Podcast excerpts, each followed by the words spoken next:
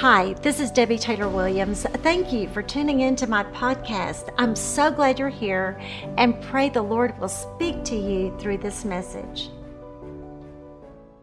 Father, we come to you with joy. We come to you with anticipation. Lord, I love these ladies, and some of them I've just met. So I can't imagine how much you must just want to gush over them, how much you want to just pour your love and joy and peace into them. Oh Lord, thank you for inviting us to come to your sanctuary. Thank you for inviting us and giving us the opportunity to study your word. We love you. We praise you. And Lord, we are hungry to hear, to read, to study, to stand and to speak for you. And all the people said, Amen. Amen. All right. As you know, open your Bibles. We're looking at Acts and we're continuing where we left off last week with Acts chapter 2. We're looking at Acts of the Holy Spirit. And today we're looking at two main divisions. The first one is Acts 2, 1 through 13 that Pentecost marks the birth of the church with the baptism of the Holy Spirit. And our second division that we'll be looking at is Acts 2, 14 through 21, the beginning of Peter's sermon. Peter takes a stand and he stands on the word. He stands on the fulfillment of prophecy. And I just love that part. God sends the promised Holy Spirit at Pentecost baptizing and filling the apostles. I get so excited. I can't help it when I read the word and I place myself there and I think what it must have been like. Jesus had been with these disciples and with these apostles. And if you would take the time sometime, go through and just research every time it says, and Jesus spoke to them about the kingdom of God. And Jesus spoke to them about the kingdom of God. Jesus wasn't here to fix earth, right? Jesus wasn't here to fix this current culture. Jesus was here to tell people about his kingdom and to invite people to his kingdom. And ladies, that is what we must be about. You know, when September rolls around every year, what do we think about? 9 11, correct? And Todd Beamer is known for being one of the people who, on an airplane that was headed to the United States Capitol, they realized that the plane was being hijacked. And instead of just being a passenger and going along with a hijacker with the enemy's plans, Todd Beamer and a few other men, they decided to do something. Do you remember his cry that had those men with him charge forward and take down the hijackers? Do you remember his cry? Let's roll. Say it with me. Let's roll. And I believe today that what the Lord is saying to the church and what he ushered in at Pentecost was let's roll. Let's rise. There is an enemy on this earth and it is his dominion. The earth is. God, the Father, Son, and Holy Spirit didn't sit back though and watch the demise of all of us. Instead, they sent Jesus to earth to die for our sins and be resurrected and ascend to the Father. And we are looking at Pentecost. I cannot imagine the excitement and the joy in our Lord Jesus Christ, who Revelation 1:14 describes, who has eyes like a flame a fire you know that? Revelation 1:14 when John is describing Jesus, he said and his eyes were like a flame of fire. Jesus, full of the fire, the passion, the glory of the Holy Spirit in his body, in his essence, looked at the Father and the Holy Spirit and said, it is the time. It is the epic. It is this period in all eternity. Let's roll. Let's rise. Go. Go. And the Holy Spirit, boom, boom.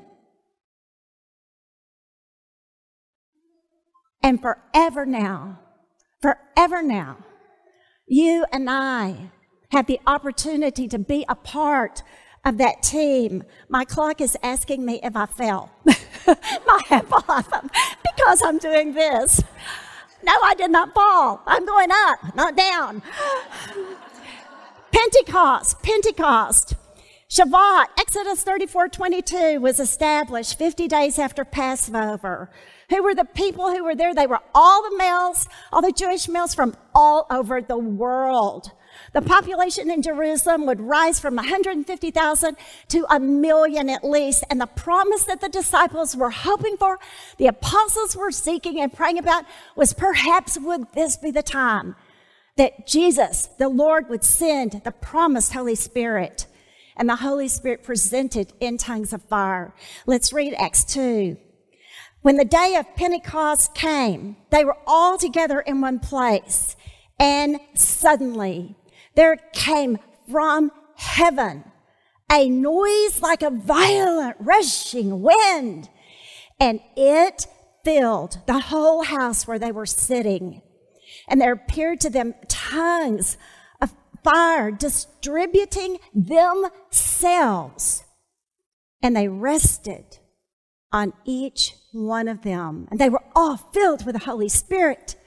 And they began to speak with other tongues as the Spirit was giving them utterance. Oh, this is just so exciting. There is so much in this one verse. We could camp out here all day. I know you have wondered, did Pentecost occur in the upper room? Because it says the house where they were all gathered. But we, scripture, interpret scripture. So when you have a question about scripture, look at how that word, that verse, uh, that message is in other places. If you read in Acts 5:12, it tells us where they were accustomed to gathering. It says at the hands many of the apostles. Many signs and wonders were taking place among the people, and they were all with one accord in Solomon's portico.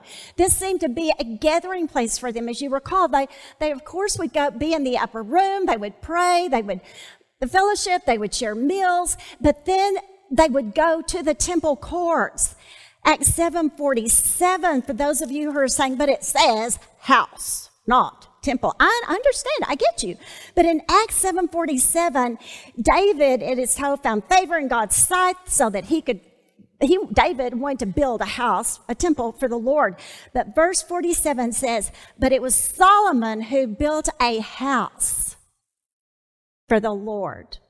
So when we look at this, we know that where Pentecost likely, and this isn't a, a, deal breaker, is it? But it's just interesting.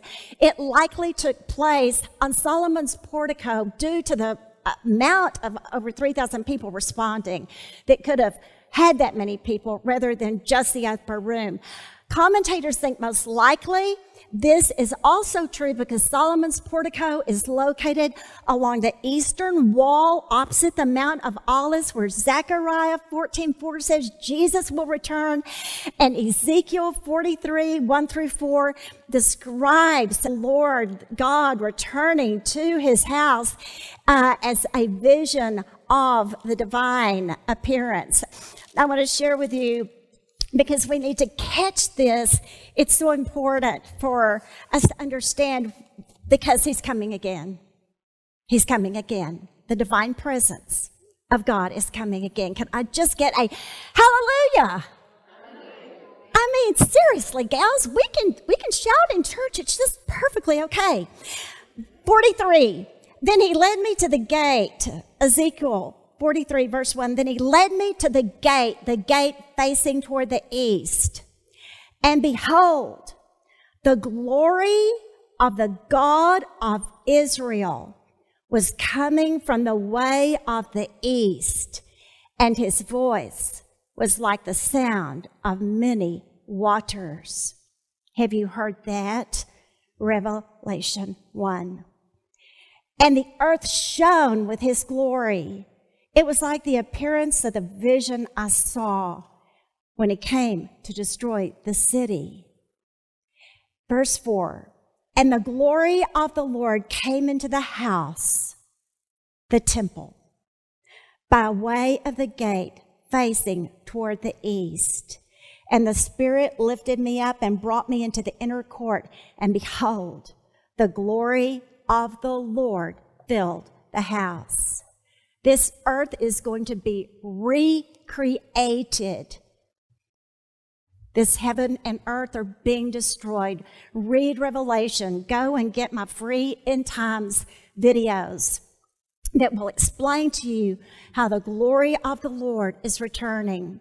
We read in Acts 2, 2 through 3, 8 that suddenly there came from heaven a noise like a violent rushing wind, and it filled the whole place where they were sitting. And there appeared those tongues of fire. Now, ladies, this is so important that we catch this next point. It is amazing. And it is for the student who is hungry, the person who is really wanting more than Sunday school answers, and for you to be content with what you learned in elementary school as a child in Sunday school classes. God has layers of of understanding and wisdom for us to glean. And because you are here, you will glean that. This word, where it says they distributed themselves, don't let this pass you by. The Holy Spirit is not an it that God sent.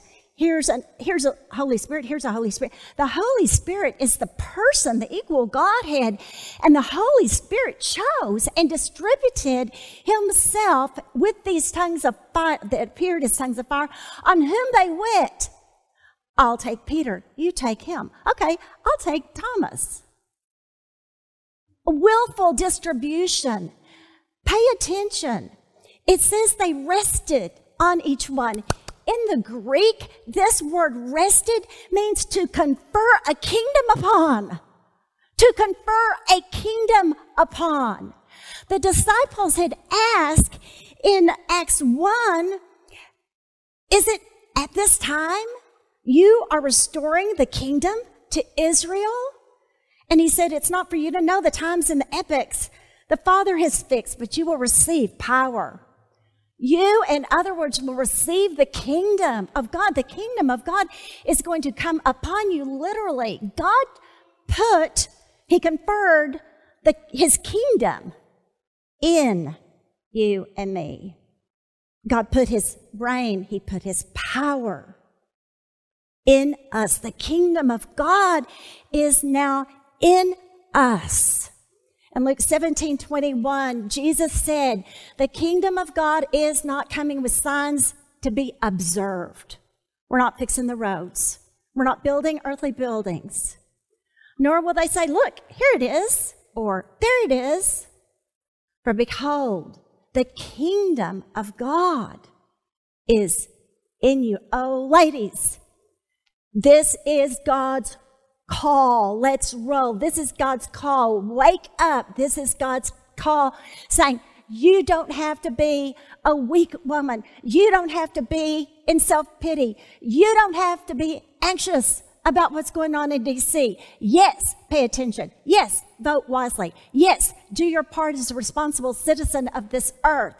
But don't forget, you're a citizen of heaven and the kingdom of God is in you and you are being on your way to the kingdom in heaven.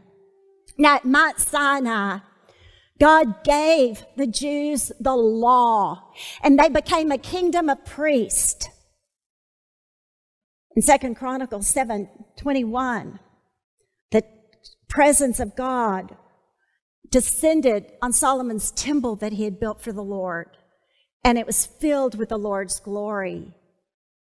The priest could not even enter because it was so full of the Lord's glory. And here, the Spirit, the glory of God descended on the disciples, on the apostles, who 1 Corinthians 6:19 says, "Do you not know that your body is a temple of the Holy Spirit, whom you have from God. You have been bought with a price, you are not your own. And so here I'm looking as just as in Acts 2 describes the Spirit distributing Himself like tongues of fire on the apostles. I'm sitting here and they were the temples. They were the fleshly temples instead of rock temples. I'm looking today at you at a temple of the Holy Spirit with the fire of the Lord in you. I'm looking at a temple of the Holy Spirit. This sanctuary is full of temples of the Holy Spirit. Have you, have you understood that? Have you thanked Him? Have you grasped that you have the glory of God in you? Father, we just want to stop right now and say, Lord, this is beyond our, our comprehension, except you've written it for us.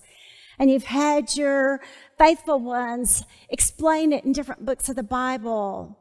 Oh God, help us reverence you. Help our temples be cleaned of defilement. Help our temples not present to family members and others as weak, worrisome, or disobedient. Help our temples present to others as yours, full of your glory. I pray this on these who have come today to hear and learn and grow. In Jesus' name, for your glory. Amen. Now, I want to give you six encouraging points about the baptism and the filling of the Holy Spirit. First of all, sometimes people hear the word the baptism of the Holy Spirit and it scares them. And sometimes somebody says, Well, have you been baptized with the Holy Spirit? And you're like, Oh, I'm a, I don't know, I'm a Christian. The, the baptism of the Holy Spirit is a teaching of Jesus. And if you have repented of your sins and called on Jesus as Lord, then you are baptized with the Holy Spirit. God the Father gives you with his Spirit when you repent and confess Jesus as Lord. A believer, three, filled with the Holy Spirit and power, is Christ witness. Jesus just said it was. You can argue and you can say, I don't like to witness, but he says in 1 8, you will receive power when the Holy Spirit comes upon you, and you will be my witnesses. So, a believer filled with the Holy Spirit and power is Christ's witnesses and is the means of spreading the gospel.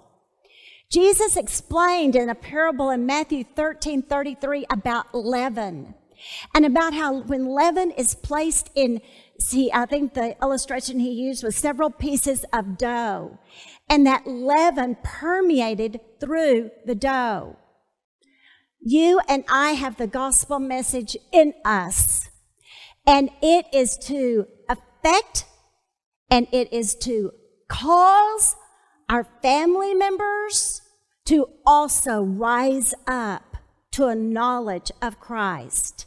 It is to affect and impact. God is working not with fanfare.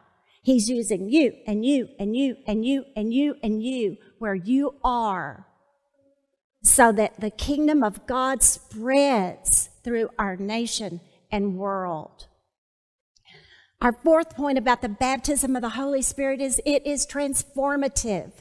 It makes you a new creature, is how some translations say it. Others, creation. The baptism of the Holy Spirit is a circumcision of your heart. Romans 8, I'm sorry, Romans 2 29 says, The baptism of the Holy Spirit cannot be undone.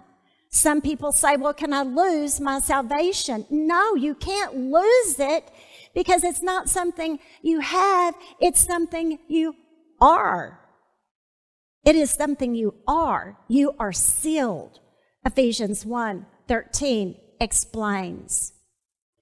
The baptism of the Holy Spirit is a one time occurrence that God commands us to be continually filled to capacity with his spirit.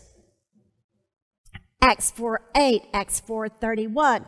Acts 7:55, 13:9. We will be looking at these references and studying them about the filling of the Holy Spirit. Number 6, the Holy Spirit manifests differently according to his will and purposes, but always in power and as a witness.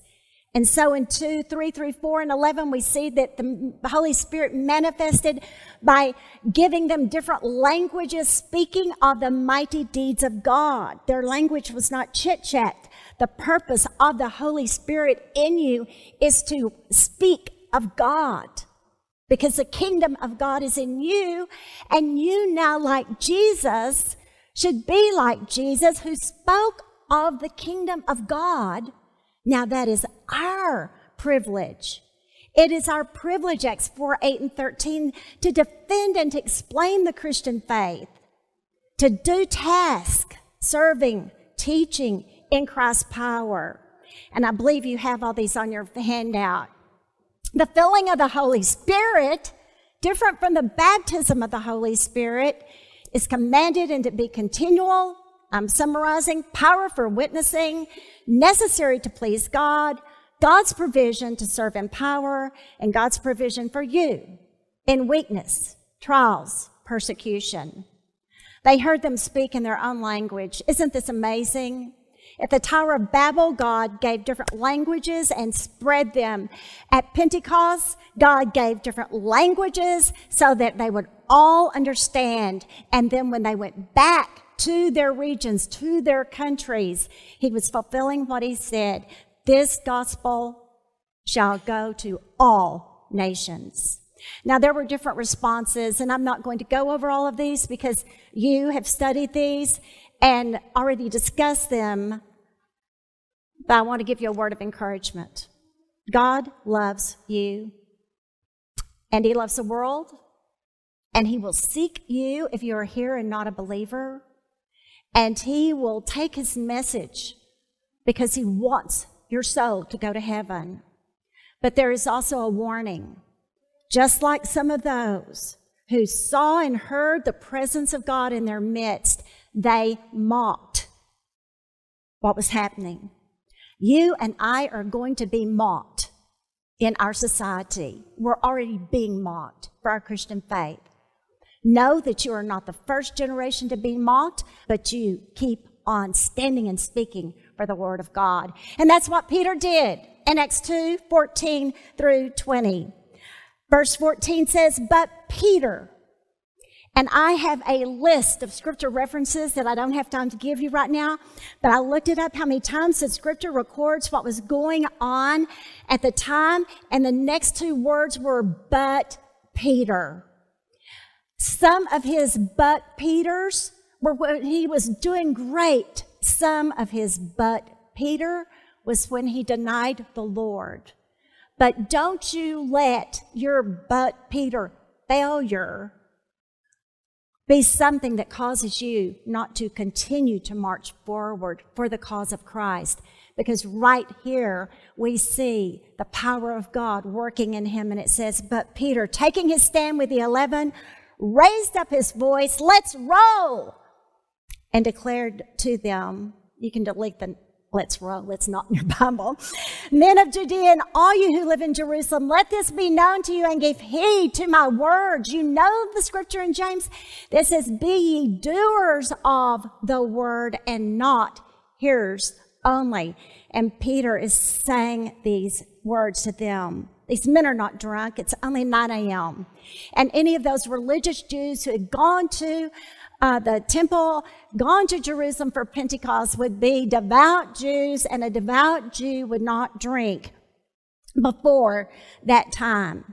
He explains this is what was spoken of through Joel the prophet in Joel 2 28 31, and it shall be in the last days. Oh, friends, this is just so exciting. We're in the last days. You know that, right? And we are nearing the end of the last days, very, very likely though we don't know when our Lord will return. But if you're getting older, your last day is getting closer. And if you're in a car accident, you just had your last day yesterday. And we know from our dear Pat Hannah with Mart, he did not know it was his last day when he went out to walk a dog. You never know when your last day is. If you're not sure about your soul being saved, talk to me. Talk to your leader. And if there's somebody you know and you're not sure about their soul being saved, it's time to roll. The last days has begun, begun. And Peter, you've read this sermon, so I'm not going to take the time to go over it. But in the very first part, that part of that prophecy was already fulfilled in that moment of Pentecost Part of Joel's prophecy is yet to be fulfilled, and that is very common in biblical prophecy. It's like in Daniel, they would see as, as if mountaintops but they wouldn't see perhaps in the valley. And so these prophets weren't even able to have a full comprehension, but by the Spirit of God, they spoke and they wrote the Word of God. And so Peter is now being used to explain part of Joel's prophecy has just now come true. I will pour forth my spirit, and your sons and daughters will prophesy, which means declare God's word. Even on my bond slaves, it's going to be to all people. Of verse 18, I will pour forth my spirit and they shall prophesy. And he says, this is what's happening. God's getting her done. Joel, the first part is, is accomplished. And then 19 through 21 is the prophecy yet to be fulfilled. At the end of the last day period, signs and wonders on the earth, the sky will occur, blood, fire, smoke, the sun turned dark, blood moon. Have you read it in Revelation? It's there. Verse 20. The Lord will come to earth a second time on a great and glorious day. Before the great and glorious day of the Lord shall come. That glory that went in Solomon's temple, that glory, the Shekinah glory that led them the glory of the Lord that is so bright in the new heavens and the new earth that there is not even any, need of the sun. The glory of Jesus is coming in a second time, and it's not as a baby. It's not as a suffering Messiah. We're going to be in the presence of the Lord God Almighty, who has already put his presence in us. Are we reverencing? Are we worshiping him? Peter gives us an example in verse 14. He stood up. It says, taking his stand with the 11. Are you taking your stand in your home, in your schools, in your book club, in your community? Are you taking your stand for Christ? Even though others are mocking, even though others don't understand, are you taking your stand?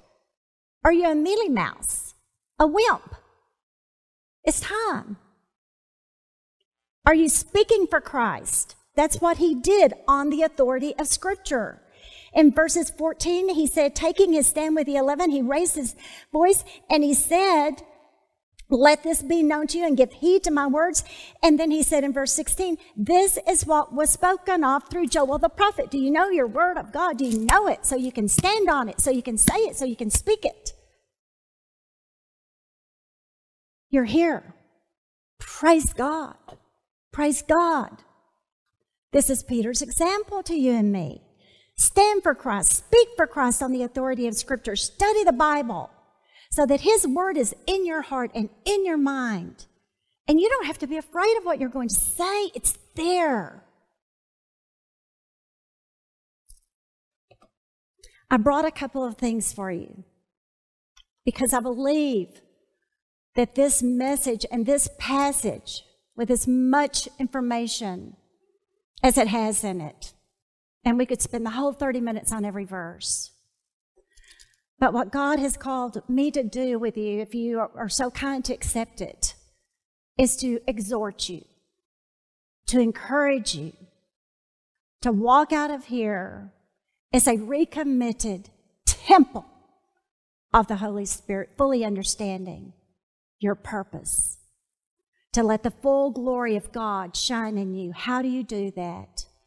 The way that I do it is every morning I go in and before I get my coffee and before I do anything, I get on my knees and I bow before the Lord. And you may not be able to get on your knees.